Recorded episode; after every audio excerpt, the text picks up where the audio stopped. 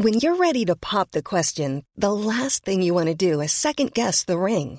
At Bluenile.com, you can design a one of a kind ring with the ease and convenience of shopping online. Choose your diamond and setting. When you find the one, you'll get it delivered right to your door. Go to Bluenile.com and use promo code LISTEN to get $50 off your purchase of $500 or more. That's code LISTEN at Bluenile.com for $50 off your purchase. Bluenile.com code LISTEN.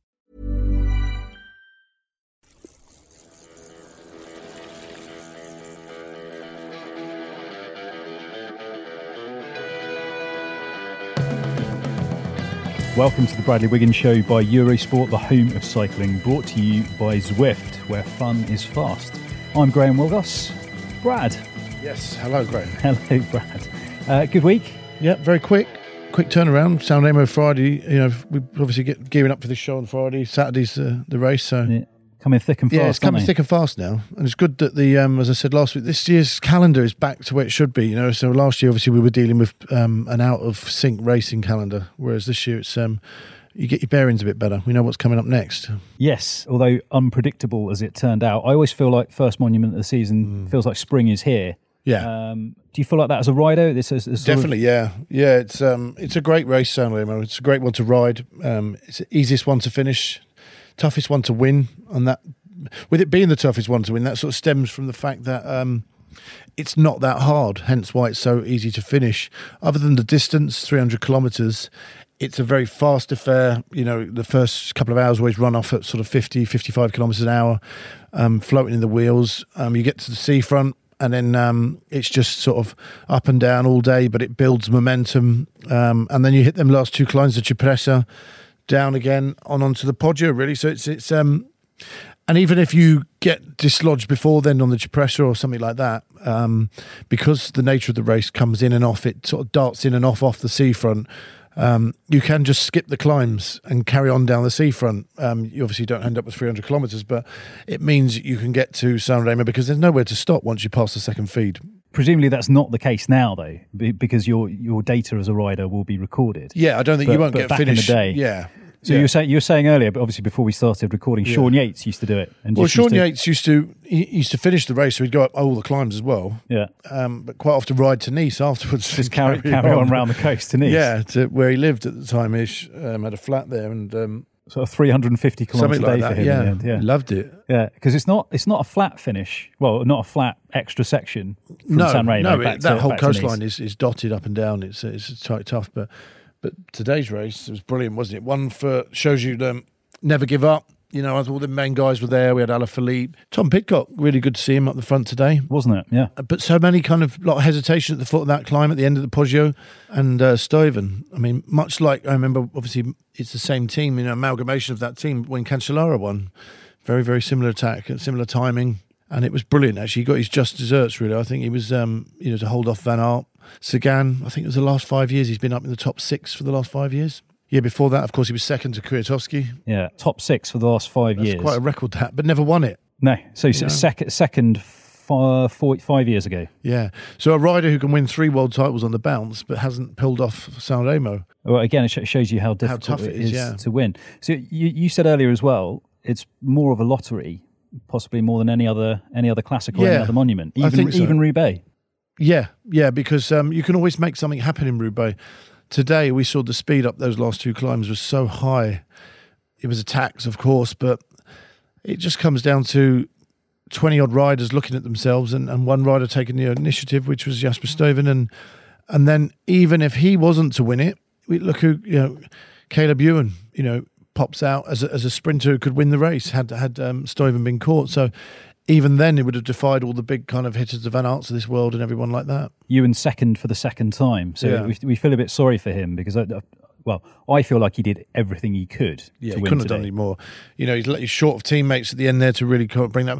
You know, even someone like Gilbert, had he's had someone like him, just enough. He just needed one set of legs to to close on on Stuyven. But you know, it was um, uh, still brilliant to watch. Hmm. You know, the margins after seven hours racing to come down to like, half a bike's length, just superb. Lots of teams there had two riders as well.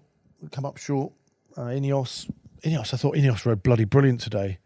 Well, it- really they- did. Luke Rowan that did a fantastic job up the Cipressa on the descent. Ganna, then we saw on the Poggio. But Well, they, they had four of them at the end there. They, and they were drilling it off the front, like we're so used to seeing them do in the Grand Tours, sort. Yeah. of controlling the race, and Yeah. then having controlled it to the point where you you maybe expect either Pidcock or Kwiatkowski to launch, Yeah. and they didn't launch. Well, I think Kwiatkowski must have got dislodged a little bit on the Poggio because um, there was one shot and it looks like Kwiatkowski's off the back yeah, on the descent of the Poggio. And um, Pidcock, the minute Pidcock ride, stops riding, um, it looks like they were, he probably got a radio call for, for that Kwiatkowski's coming back. But it was to no avail, really. I mean, Pidcock, I thought Pidcock rode with the sort of nonchalance of a rider who's been in that peloton for 10 years. Supreme confidence. Brilliant. Congratulations, Tom. What a brilliant debut out in Milan San Remo and lots more to come from him. Jasper Stuyven picked his moment at exactly the right time. Uh, thrilling finish, Brad. As we said, here's how Rob Hatch called it for us on Eurosport and GCN Plus. And Stuyven is trying to get ready for the final sprint. Sits on the wheel of Sir Carl the Dane. Six hours 37 minutes have been ridden. They're in San Remo. Via Roma is there, but who's going to take the win? Behind they still ride, behind they still go, but they've still got to make it up. Mathieu van der Poel is going to start his sprint. Mathieu van der Poel is going to sprint now. Just as Stuyven comes out as well. Just as Stuyven comes out. Stuyven's going to the line. Jasper Stuyven's going to the line. Jasper Stuyven wins Milano San Remo. Yet again, it's Belgian. This time it's Jasper Stuyven, and it's the art of surprise at the bottom of the Poggio that does it. They left it too late. Brad Wout van Aert coming in there third behind Stuyven. I mean, we we touched on it briefly. We expected so much, especially after the fireworks of, of the week at Tirreno Adriatico from the big three. Stuyven has showed that gamble at the right time. It is possible to beat them. I think this is the first one day race that we've seen Mathieu van der Poel, Wout van Aert, and Julian Alaphilippe race together, in which one of them has not won. Yeah, um, it just shows you, doesn't it? I mean, it's all the talk was of those big three this morning. I can't whether that's a good thing for cycling or a bad thing, really. That, that there's so much talk about three riders, but um, those three riders also, aside from um, Van der Poel, who we haven't really seen in the big tours at the moment. Um, you know, we, we get a lot of talk in July of him as well, don't we? I mean, a couple of years ago, we were talking about Alaphilippe. Could he win the Tour de France three or four days to go in 2019, was it? They're kind of really dominating cycling, or certainly the headlines or the talk anyway. Um, I think it's a very good thing, the more I think about it, because it shows how much cycling's changed. It shows how much they've advanced the sport, really, in that sort of new age, all round rider who's, you know, all three of them are capable of winning the Tour of Flanders, have we seen. They've all been up there, aside from Alaphilippe's crash last year with the motorbike. All three of them are being, the questions being asked, you know, can they win a Grand Tour? Um, Alaphilippe has obviously already proved he certainly can. He's been up there in the top five of the Tour de France. And they're all capable of winning Paris Roubaix. They're all capable of winning a world title. Aside from Alaphilippe, they've all won world titles in cyclocross. They can all time trial. They've all proved that. I mean, Wout van Aert showed that at Tirreno Adriatico, taking Yeah. that, that final time trial. Yeah, and who'd have thought that, eh? Well, Even- even beating Ganna. About Ganna being kind of unbeatable in the time trial. So, yeah, it's it's um they're they're definitely.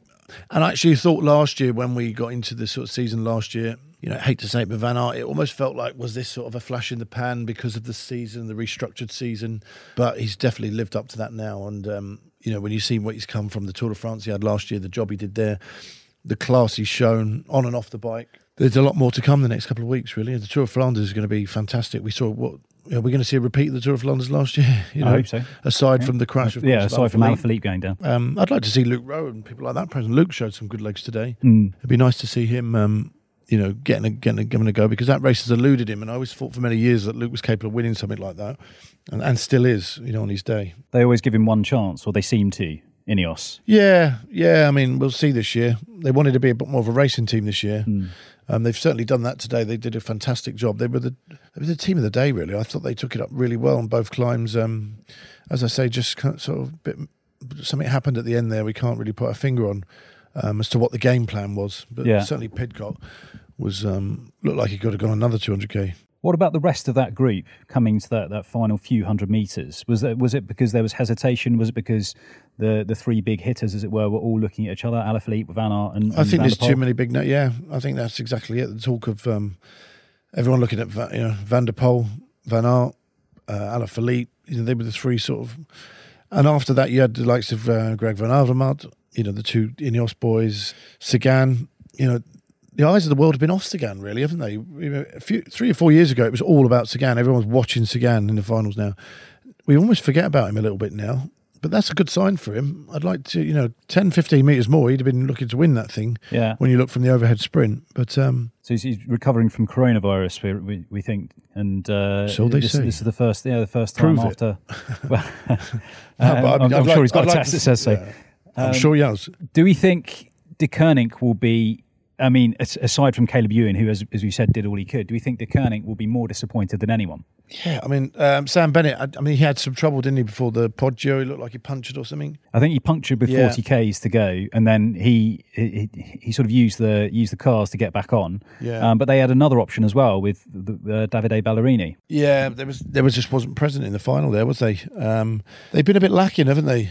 I think you know, aside from um, Stam's stage wins in Paris and few other things, they've I think they've been a bit lacking in the classics department. Not as Um, dominant as Not as not as we've used. No, no. So it'd be interesting to see how we get on when we get up to Belgium. That's kind of their forte and their their terrain. So um, yeah, that that'll be be interesting to see how we go on when we get up there. obviously we've touched on him as well, but Caleb Ewan on the Poggio, he was almost climbing better Yeah. than than anyone else. And there was a point even when he had a dig off the front, and he almost sort of seemed to rein himself back in. Yeah, I mean, he's kind of again, he's like the new age sprinter, he's able to climb in that, but he's in remarkable form, really. I mean, um, it's, it's difficult to think what he could now win the next couple of weeks, really. Um, I'm not sure if he's riding Gent Wevelgem, but that was an opportunity today to win a big monument for him. Um, you know, I, I hate to say it, because the next time we'll see him will probably be the Tour de France, won't it?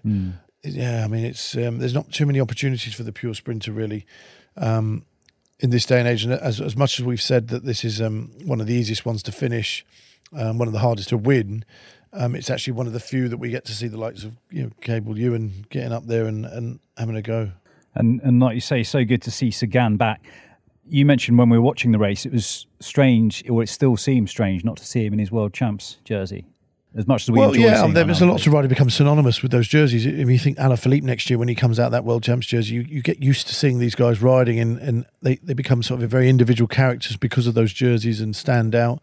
And it, it is very difficult sort of seeing him just blend in with the rest of his team, um, aside from the World Champ stripes on his sleeves. But um, yeah, I do think that there's a uniqueness to kind of distinguishing riders. It becomes synonymous with the jersey or uh, it adds a little bit of character or individuality, I think, to the riders. Was that important for you as a rider? Well, to I, think like, the I think it, there, is a there is a need, or certainly some riders, to express their individuality through through what they're wearing, and not this sort of urge to not become a number. Lots of riders do it in different ways. Alaphilippe does it in in his riding style and the way he rides, but he certainly stands out in that World Champs jersey and almost gets another sort of set of strength from somewhere in, in, in riding like that. You notice it with Sagan when he's not in even in the national Slovakia's national champs jersey that um, you just sort of tend, tend to blend in a little bit more. And um, for us as as um, people watching it, you you can kind of they can go, kind of go a little bit unnoticed. Um, you notice Greg Van Avermaet. He's still very kind of got his gold helmet, gold sleeves, and that in that AG2 hockey. It doesn't quite look right, but it's still his sort of way of um, celebrating the Olympic gold of Yeah, four the- years ago. Yeah, the eternal Olympic champion currently. Van der Poel as well in the white shorts. White shorts, yes or no Yeah. for you? Well, if you're Van der Poel, do it how you like, you know. Um, and again, you know, if Van der Poel was wearing this sort of Alpecin kit, it would sort of blend in, wouldn't he? Yeah. Dutch road race champion, white shorts. It kind of, he's very distinguishable as as um, Mathieu Van der Poel. You went white shorts, didn't you? Not only for the time trial. Yeah. Yeah. I think oh, we was me and Cav used to have a deci- uh, discussion years ago about when he won the world title. Um, black shorts is very traditional. Black shorts, white jersey, black helmet, black bike. It allows the white jersey to stand out more um, because it's the rainbow jersey is the standalone piece. It's not the white shorts and everything that goes with it. Um, riders pull it off. Mario Cipollini pulled it off very well. I rode Milan San Remo with him in 2003 as world champion. And I can remember him stopping. I was telling my son the other day, I remember him stopping about 80k to go. Side of the road, the whole team stopped with him. He stripped down, took his shorts off, everything, put new fresh kit on, white shorts, white jersey, and rolled up the peloton, helmet back on, because he didn't wear a helmet for the first three quarters of the race. Yeah. But he changed his shorts at the side of the road. Yeah, just to be immaculate.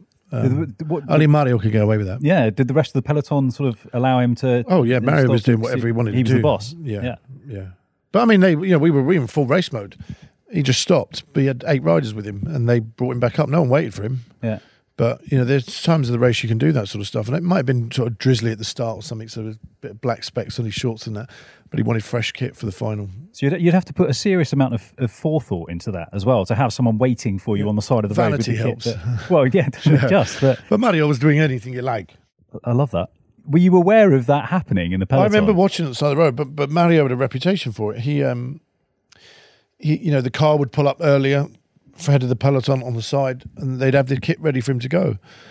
But no other rider could do that. No. You know, I mean, But imagine- you, you were in the peloton at the time. You were on the side of the road. No, I was in the peloton. We whisked past, Yeah. and we, he, obviously near the front of the peloton. He'd stopped. His team car was already there waiting with the fresh clothes. What was the what was the chat in the peloton when you know that's happening? Um, I think it was just like, oh, just- there's Mario's changing again. it's just normal behaviour for yeah, him. for him it was normal. You know, he obviously didn't have his numbers on his jersey at the start, Yeah. so the jersey he puts on had his numbers on. Um, so it was all pre-planned. You know, helmet. Um, there was a great picture on his Instagram this week. Mario put up of him riding at the start in that race. He's got headband, long sleeve, sort of three quarter shorts on, um, and so that was all planned. 80k to go. I'll put my race kit on. We start racing 80k to go. Did you feel intimidated when you when you're uh, racing alongside people like Chip? Yeah, I did because I I'd grown up as a fan of the sport and, and, and loved watching them. Um, there was a great funny story towards the end of that race. We had Baden Cook in our team, um, Bernie Eisel, of course, who works for Eurosport now. Cookie was trying to get up in the sprint, so I think uh, Bettini had gone away with a couple of others. Um, so Bettini won the race, and we were sprinting for fourth behind. Um, Zabel was lining up, um, Cipollini, Baden Cook, who was coming onto the scene then, who obviously won green jersey the year before in the Tour de France, or that year, actually won that year in the Tour de France in 2003.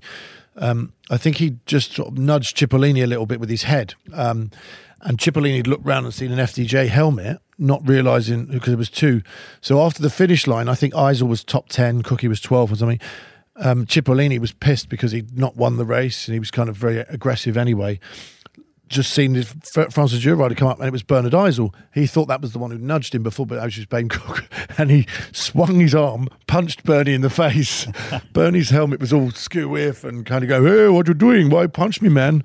And um, but Chipley was just there was no reason to. Baden Cook hadn't done anything wrong other than kind of nudge him like you know in sprints. But he thought it was Bernie Eisel. He took out on Bernie, poor Bernie.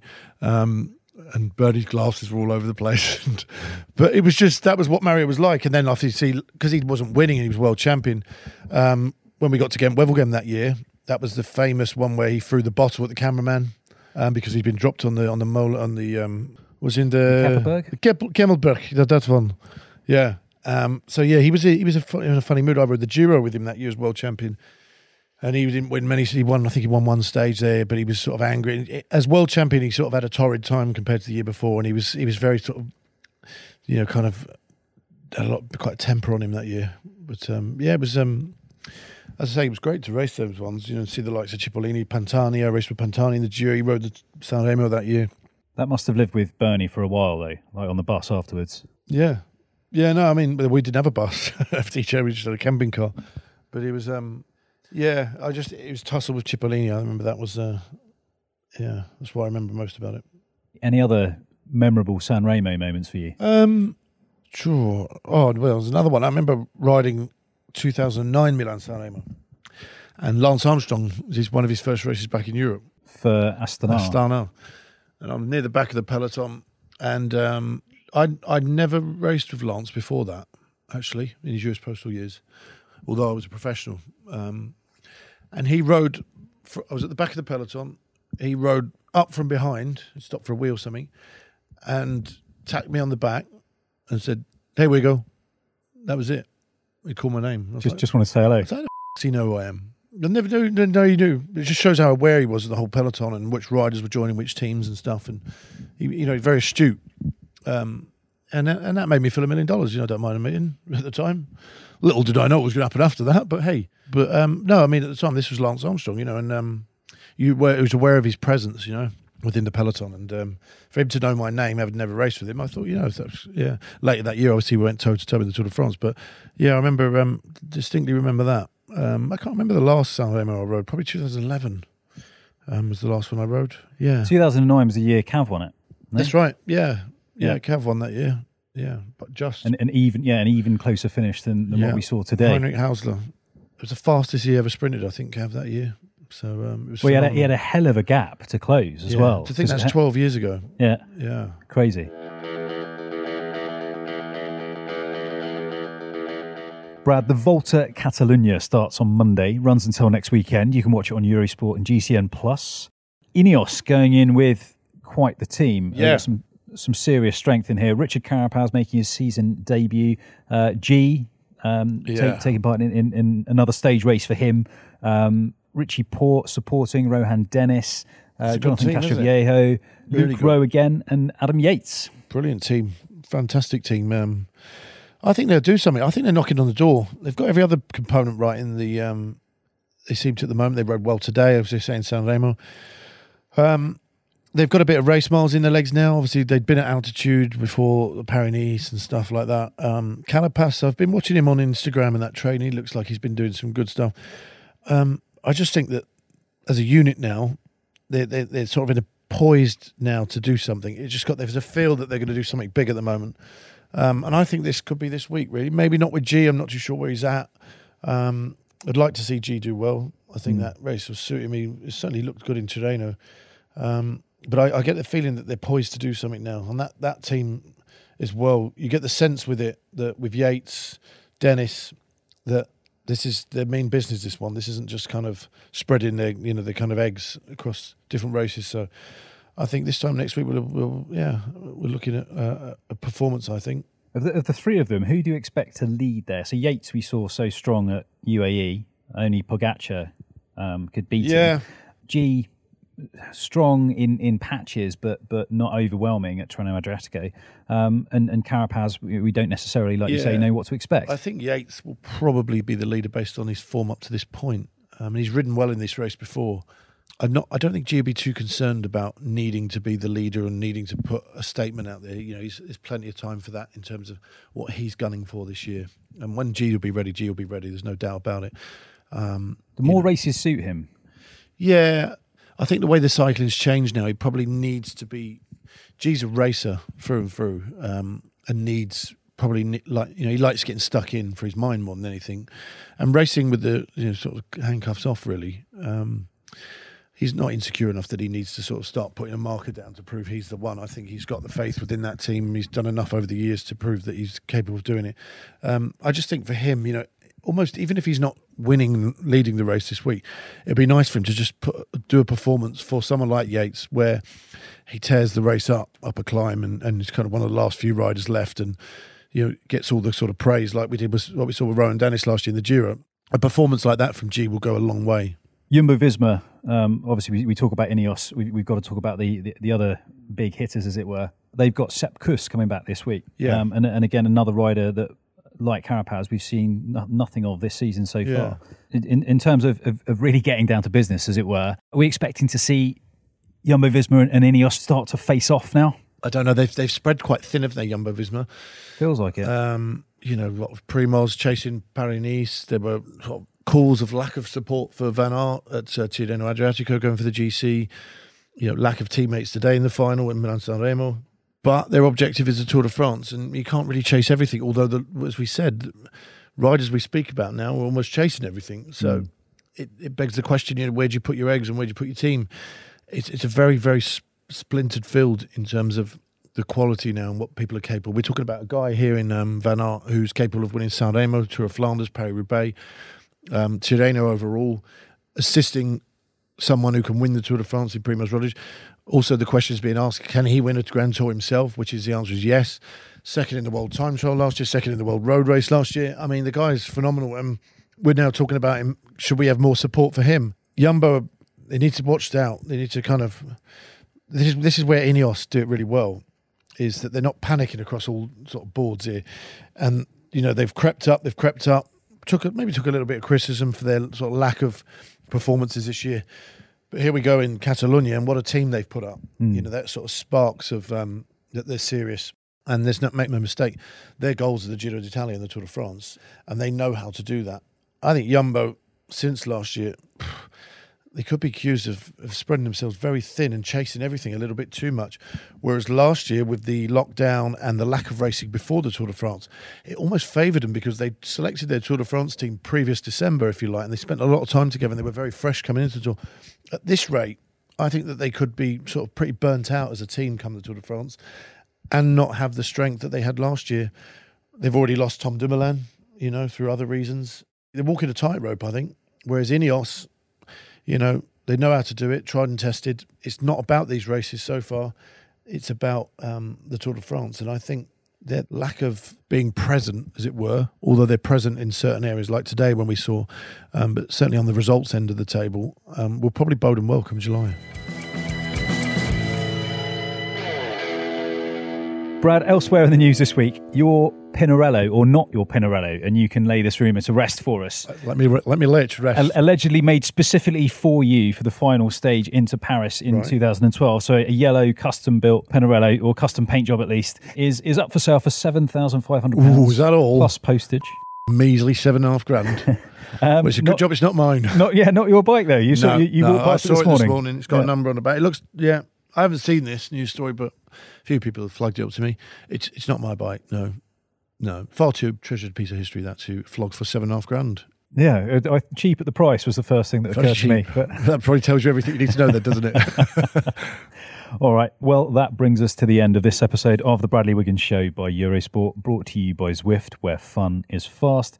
Thank you, Brad. We can follow you on Thank social you. media. Yeah, so we go. You can follow Eurosport on Twitter at Eurosport underscore UK. Plus, you can find us on Instagram and Facebook. Thank you to our producer, Pete Burton. Pete Burton, sponsored by River Island. Podcast Pete. And finally, from me, Graham Willgoss, it's goodbye. If you've enjoyed the show, subscribe, share your thoughts, rate us wherever you get your podcasts. Brad, plenty of action, as we said, coming thick and fast this Big week on Eurosport and GCN Plus. Uh, Trofeo uh. Alfredo Binda in the women's Yeah. peloton tomorrow. Or Three four days women's van de Pannen. tomorrow. Three days De Panne in the week. Um, E3 the- Prijs, Gent Wevelgem. the E3 BinckBank Classic. Yeah. Plus, Lots- lots to hopefully, Gent Wevelgem next week. Brad, thanks for today. Thank you. See you soon.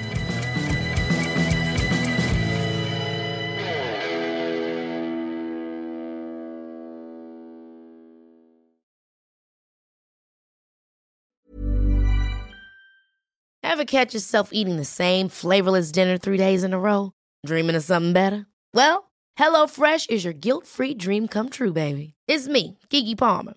Let's wake up those taste buds with hot, juicy pecan crusted chicken or garlic butter shrimp scampi. Mm. Hello Fresh. Stop dreaming of all the delicious possibilities and dig in at HelloFresh.com. Let's get this dinner party started. Hey, it's Danny Pellegrino from Everything Iconic. Ready to upgrade your style game without blowing your budget? Check out Quince. They've got all the good stuff shirts and polos, activewear, and fine leather goods, all at 50 to 80% less than other high end brands. And the best part? They're all about safe, ethical, and responsible manufacturing. Get that luxury vibe without the luxury price tag. Hit up quince.com slash upgrade for free shipping and 365 day returns on your next order. That's quince.com slash upgrade.